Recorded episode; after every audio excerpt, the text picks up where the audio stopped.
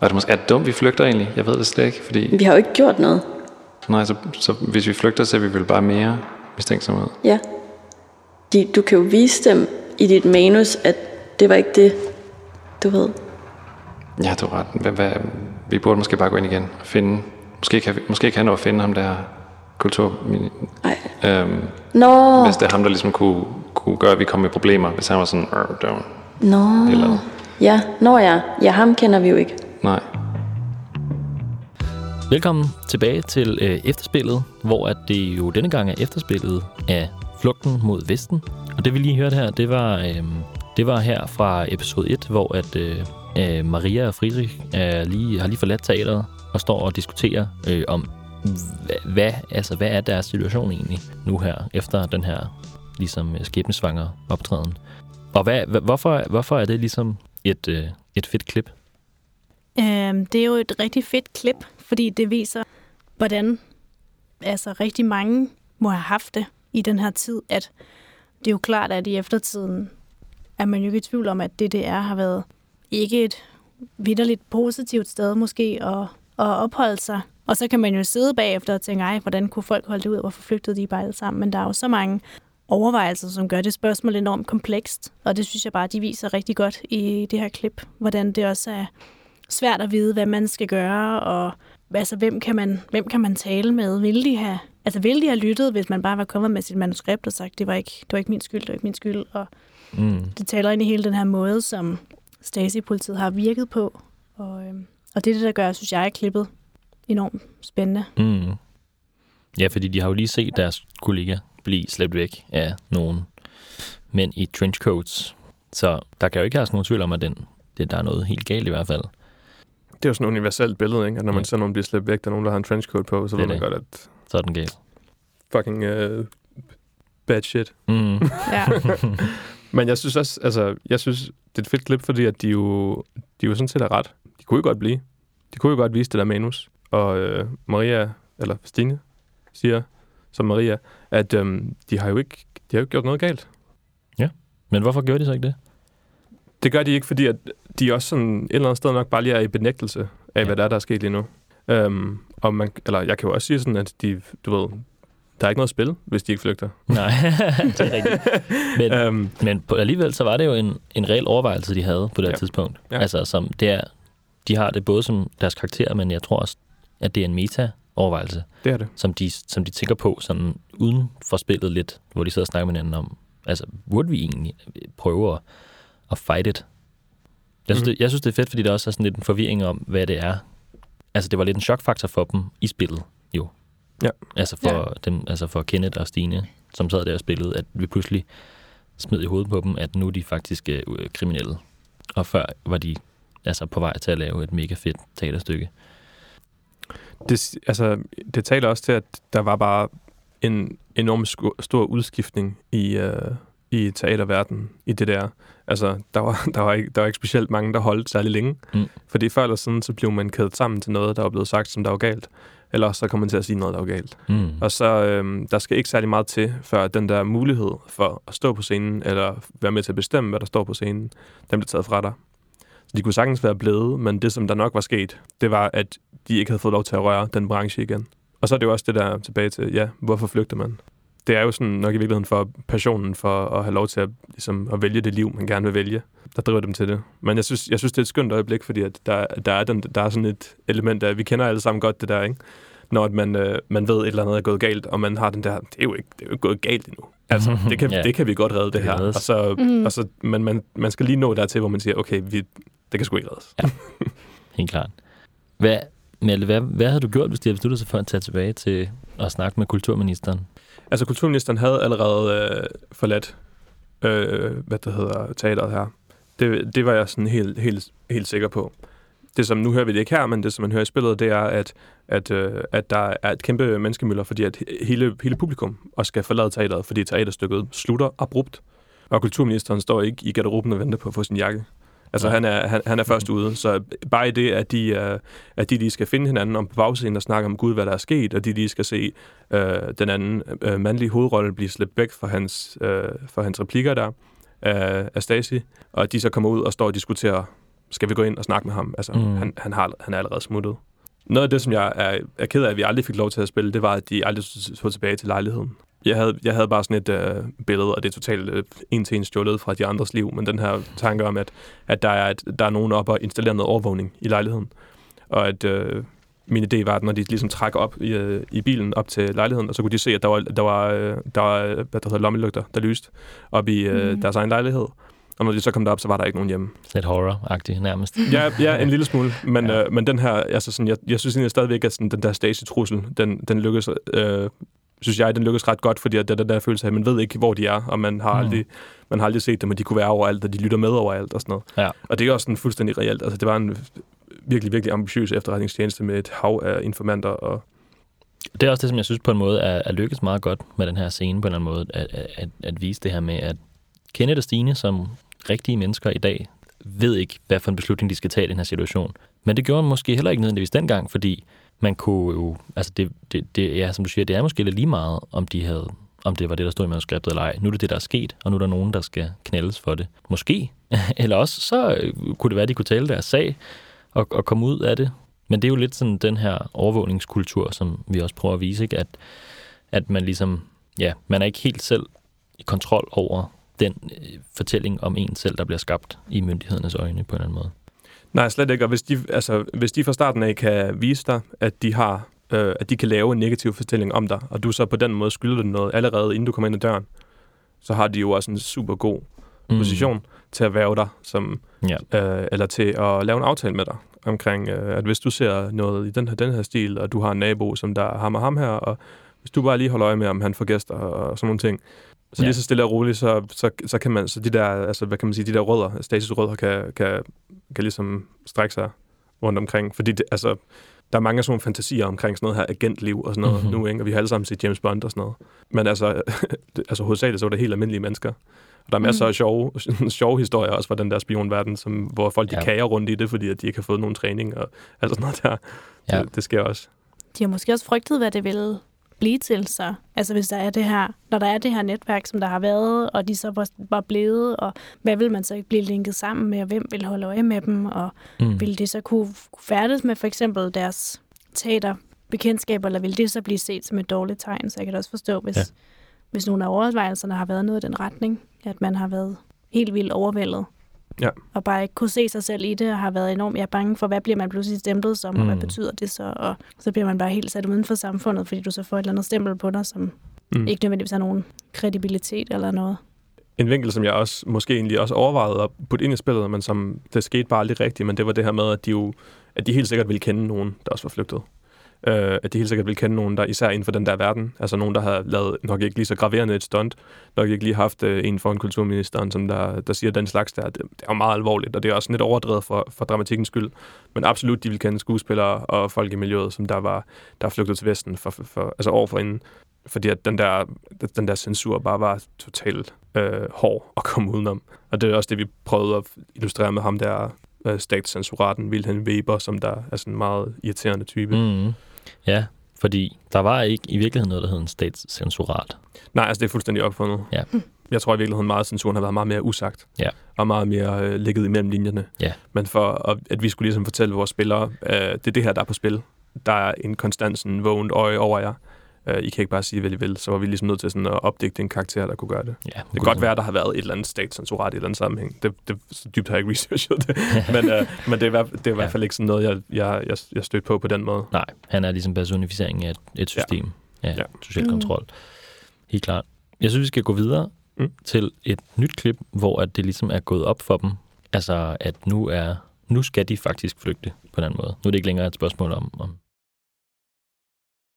Oh, jeg har lyst til at, at på en eller anden måde sige noget til mine forældre, øh, men jeg er også bange for, at hvis jeg bare gør det mindste, så bliver de hed ind i det. Øhm, så det bedste er vel, jeg tror det bedste er bare at komme afsted, øhm, og så håbe, at jeg kan få, få fat i den på en eller anden måde på den tidspunkt. jo mere vi kommer ud på det her sådan, du ved, turn of events, eller hvad siger man, altså hvor at lige pludselig så sker der bare noget helt vildt, og mit liv det ændrer sig inden for de her 24 timer, og sådan, jo mere så tror jeg også, at jeg sådan får lyst til at lave en lille smule oprør, fordi nu ved jeg, at vi skal afsted. Øhm, og at, du ved, skaden er alligevel sket, og, og jeg, jeg føler sådan et ansvar over for kommende generationer. Jeg føler et ansvar over for dem af vores venner, der stadig skal sådan være i det her. Ja, det her det er jo et klip fra noget, som ikke kom med i The Final Cut. Det er ligesom efter de har været i banken, det her finder sted, og inden at de tager hen til slagteren på Heinrich Heinestraße og overvejer, om de skal gøre en eller anden ting nu, hvor de ligesom endelig har chancen for at tale frit. Altså, det, det som jeg synes, der er ærgerligt, det er, at man ikke kan høre, hvor stor julelys jeg har i øjnene, når de siger det der øh, på optagelsen. Fordi jeg synes, at det er, det er virkelig, virkelig et, et skønt øjeblik, øh, og det rammer en problematik totalt hovedet på sømmet i forhold til, hvordan, hvordan det må have været dengang. De rammer jo meget kernen af det, vi præcis forsøger at formulere.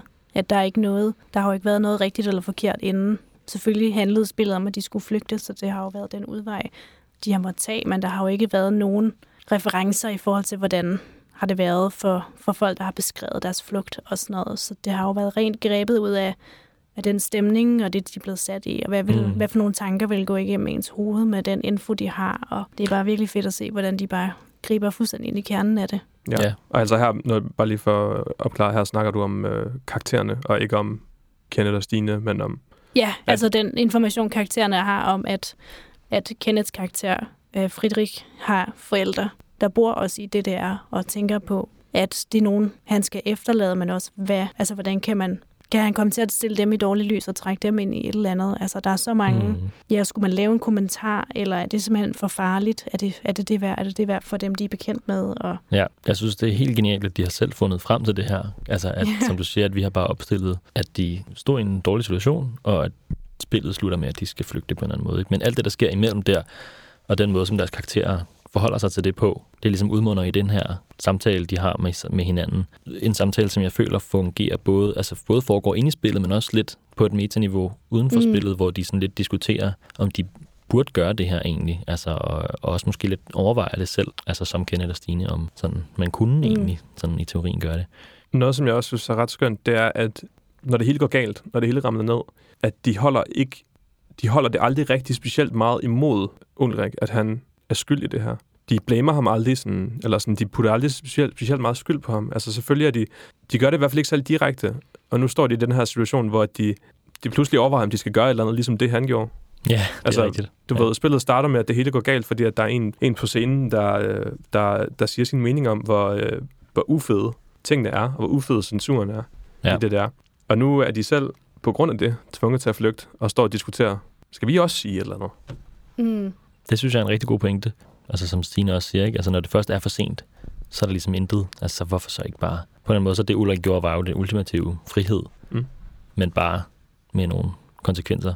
Det er et klip som det her, som vi talte om i starten, der ligesom rammer præcis, hvad jeg synes, det store historiske rollespil gør rigtig godt, som er netop den personlige fortælling. Det er det her med, at, at nej, du kan ikke ændre en historisk gang. Du kan ikke gå ind og, vi kan ikke gå ind og lave alt muligt om, men man kan stadig formidle en rigtig, rigtig stærk følelse, og dermed også formidle en, en oplevelse videre og give nogle nye perspektiver på det sanselige og det følelsesmæssige, som jo også bliver gjort rigtig meget i, i medier, altså i populære medier som film og og bøger. Det er jo lige præcis det, der gør dem enormt stærke, og gør, at mange af de her ting, på trods af at tid og afstand, jo bliver ved med at være relevante, fordi følelserne, som man tydeligt kan se i sådan et her klip, jo ligesom bliver ved med at være aktuelle. Og det kan godt være, at de ikke lige er passende i den specifikke sammenhæng, men det er jo følelser, som Kenneth og Stine ligesom kan, kan trække på. Altså, der vil jo være en eller anden følelse af, at man altid har noget på spil, så de trækker fra nogle rigtige, nogle rigtige følelser, som jo så går igennem ja. al den historiske afstand og tidsmæssige afstand, der er til den her begivenhed. Mm. Jeg synes også, at det er super fedt, at det, som starter som den her lystbetonede snak om, hvad man, om man burde lave den her gestus, ligesom slutter i den her meget realistiske overvejelse og beslutning om at lade være, fordi at som de selv siger, altså det vil have nogle ret seriøse konsekvenser for de mennesker, som det handlede om. På samme måde som at de er blevet ligesom har fået part i den her øh, opførsel op for scenen, som Ulrik lavede, selvom de jo ikke havde noget at gøre med det, så kunne deres forældre, hvis de besluttede sig for at tage ud til dem, også blive, øh, ved, hvad kan man sige, øh, involveret i den her. Ikke? Og det synes jeg bare er at understrege den her vigtige pointe om, at, at folk i et samfund som det her jo selvfølgelig er, lever øh, deres liv på en eller anden måde, og ikke bare kan, øh, bare kan gøre det, som vi i nutiden synes er det objektivt bedste, såsom bare at flygte. Mm. Altså, når vi hører, at nogen, der flygter, så tænker vi jo straks, ej, hvor er det godt, at du kommer ud nu. Men hvorfor, hvorfor er alle mennesker så ikke bare altid flygtet til alt, enhver tid, når man Og det er jo selvfølgelig fordi, at man ikke, man lever jo bare sit liv. Altså, hvorfor var Maria og Friedrich ikke flygtet før? Hvorfor flygter de først nu, hvor de kun har en, to dage til det? Hvis de var besluttet for at flygte før, så havde de haft meget bedre tid til det, i stedet for at det skulle være sådan noget stressende noget, og de skulle ned og hæve alle deres penge en dag, de kunne have spredt det ud, eller sådan noget, ikke? Altså, mm. Men der var ikke nogen motivation for at gøre det. Og det på en eller anden måde, så bliver det her overvågningssamfund først rigtig et problem for dem personligt, i det de selv bliver gjort til offerne for det, ikke? Og der er også, det er også vigtigt at sige, at der er enormt mange, der er flygtet. Altså, Ja. du ved, hvad var grunden til, at Berlinmuren den kom op? Det var for at forhindre, at folk flygtede mod Vesten, fordi at der var en kæmpe, kæmpe ligesom udvandring. Uh, og jeg tror også, det har meget at gøre med, at det, vi er inden for det samme land. Du ved, om du bor i Østberlin, eller om du bor i Vestberlin, det er sådan, det, du, du er stadig tysker. Så det er sådan, uh, det, det, det spiller også ind i den der, i den der flugtsnak. Det er meget sjovt egentlig, fordi at inden, inden muren kommer op, så kan jeg, jeg, nu kan jeg ikke huske navnet på den, på den politiker, men, men, men formanden for, øh, for Enhedspartiet, som der ligesom, det var det ene parti, der var i, i, i Østtyskland, øh, og det var sådan lidt sådan en marionetparti fra, fra, fra russerne. Han, sådan, øh, han, han kunne ligesom gå op og præsentere nogle rigtig gode tal, fordi at der havde været en masse, der havde været vildt mange problemer med, at- med, med mad, og der havde vildt, vildt mange problemer med beskæftigelse. Men så ligesom som befolkningstallet dalede, fordi der var så, der var så mange, der flygtede mod Vesten, mm. så kunne han ligesom sige sådan, jamen prøv at se her, alle de her problemer, sådan, vi har, de, ligesom, de løser sig selv nu. Uh, så sådan, i, du ved, sådan, til at starte med, der var man egentlig sådan, ret positiv i Tyskland omkring, at folk de flygtede til Vesten, fordi du ved, at man også havde sådan en eller anden opfattelse om, og det er det, som der er så sindssygt svært at forstå, som vi lever nu. Man havde sådan en eller anden opfattelse om, at de var ikke sådan true believers. Mm. Så du ved, de hørte alligevel ikke til Ja. i den kommunistiske utopi. Altså sådan, du, Ja. du ved sådan, vi er, også, du ved, vi er også better off, hvis de ikke har lyst til at være her. Så lad dem flygte. Uh, og på et eller andet tidspunkt, det der, så vender det sig, og så får vi Berlinmuren, og så får vi den der ekstreme stasi, og så får vi den der ekstreme overvågningskultur, som der kendetegner langt størstedelen af perioden. Mm. Men i 50'erne, der ser man altså noget af det her. Jeg synes, vi skal gå videre til det sidste klip. Det kommer her. Stoler jeg på ham? Altså, kan jeg se, at han sådan ser behagelig... Altså, jeg, har- jeg har lidt svært ved lige sådan at læse ham der. Han var, han var altså lidt ubehagelig, føler jeg. Jeg ved ikke... Jeg ved ikke, hvor han var, var fra, eller... Jeg synes sådan, nu, når han begynder at snakke, så kan jeg mærke sådan, okay, han er, jeg begynder mere og mere sådan, okay, at bløde lidt op for ham. At den måde, han svarer på, at han forklarer godt, hvad der sådan sker, at det er meget rart. Og det vi lige hørte her, det var sådan lidt et sammenklip af tre forskellige tidspunkter hen over episode 1 og 2, hvor at Stines karakter Maria går fra gradvist at være virkelig mistroisk over for slagteren herude, til til sidst at sige, at nu tror hun faktisk, at han er en god nok fyr. Og så ved vi selvfølgelig godt alle sammen, at det ender med, at de bliver knaldet til sidst. Mm. Hvad er der at sige om det her klip her? Ja, det, det er endnu en ting, som jeg endnu en gang, hvor jeg sidder sådan lidt og klapper i hænderne, sådan fuldstændig ind i mig selv, og lader som om, at det her, det var fuldstændig planlagt. Men jeg kunne ikke, altså som sådan øh, storyteller, så kunne jeg ikke bede om et federe forløb, end at øh, Maria som udgangspunkt er skeptisk over for ham, øh, og ikke stoler på ham. Og øh, så på et eller andet måde, så vinder han, for han alligevel overbevist hende uden at gøre en indsats selv rigtigt. Altså det er, sådan, det er mere hende selv, der overtaler hende selv til at, Ja, ja. og, og, og ham her må vi stole på. Fordi de ender ligesom med at lægge, øh, lægge alt, hvad de har i hænderne på ham. Uh, ham her flugthjælperen, som der er slagteren i Heine Heinestrasse. Og det er bare et totalt godt eksempel på, at øh, den, sådan, øh, den improvisation og den, sådan, øh, det der drama, der kan opstå sådan lidt ud af det lidt ud af det uventede, fordi jeg kunne ikke sådan, hvis, du ved, hvis jeg skulle scripte det her fuldstændig, hvis jeg skulle sige til dem præcis, det er sådan og sådan her, vi skal spille det, så havde jeg bedt hende om at gøre det sådan her. Mm. Og jeg, jeg, jeg, jeg, var, jeg var sindssygt glad for, at hun, øh, at hun selv fanger den, og jeg synes bare, der er et eller andet enormt menneskeligt i, at vi på trods af vores mavefornemmelser, og på trods af vores øh, rationale og sådan noget, så kan vi nogle gange komme ud i nogle situationer, hvor vi er nødt til at stole på det gode i mennesket. Og det, og det synes jeg bare, at den her, den, det, her, det her lille forløb viser sig fint, og det gør det endnu mere sådan hjerteskærende, når han jo så Mm. Viser sig. viser sig at være, og, og ligesom uh, fuck dem over til sidst, ikke? Ja, måske, hvis det er det, der skete. Hvis det er det. Ja. Det, er jo også, øh, det viser jo også, hvordan man kan, altså, hvordan man kan følge karakteren Marias proces med først at ligesom have været, altså, som hun selv skrev, fået sit liv ændret fra på de sidste 24 timer, er totalt forvirret, og hvad skal man gøre? Men, men der er slet ikke noget sådan håndgribeligt, der er ikke noget at holde fast i, og det gør, det, det er jo enormt utrygt og enormt Mm. skræmmende. Og så kan man ligesom følge hele hendes tankeproces med, hvordan hun går fra, fra det til ligesom at være sådan, jamen der har, jeg har ikke andet, som de jo også siger gentagende gange i løbet af spillet, at de jo sådan, jeg har jo ikke noget, der er ikke noget, vi kan gøre, vi har ikke andre tips. Vi bliver bare nødt til at gøre det her. Og så tror jeg også, det er enormt menneskeligt, at man så ligesom, ja, må finde et eller andet at holde fast i, må finde ud af, at jeg bliver bare nødt til at altså, tage det, der bliver rækket ud, den hånd, der bliver rækket ud, og så jeg håber, at den holder fast. Mm. Det er også sådan, jeg forstår det, at det er mere sådan, at på en eller anden måde er nød. at hun begynder Ja. at stole på ham, eller hun prøver, hun prøver også lidt at overbevise sig selv om, at hun godt ja, kan stole på ham præcis. nærmest. Det var sådan, lidt, jeg, "Ja, jeg men- nemlig læste. Ja, han er måske god nok faktisk.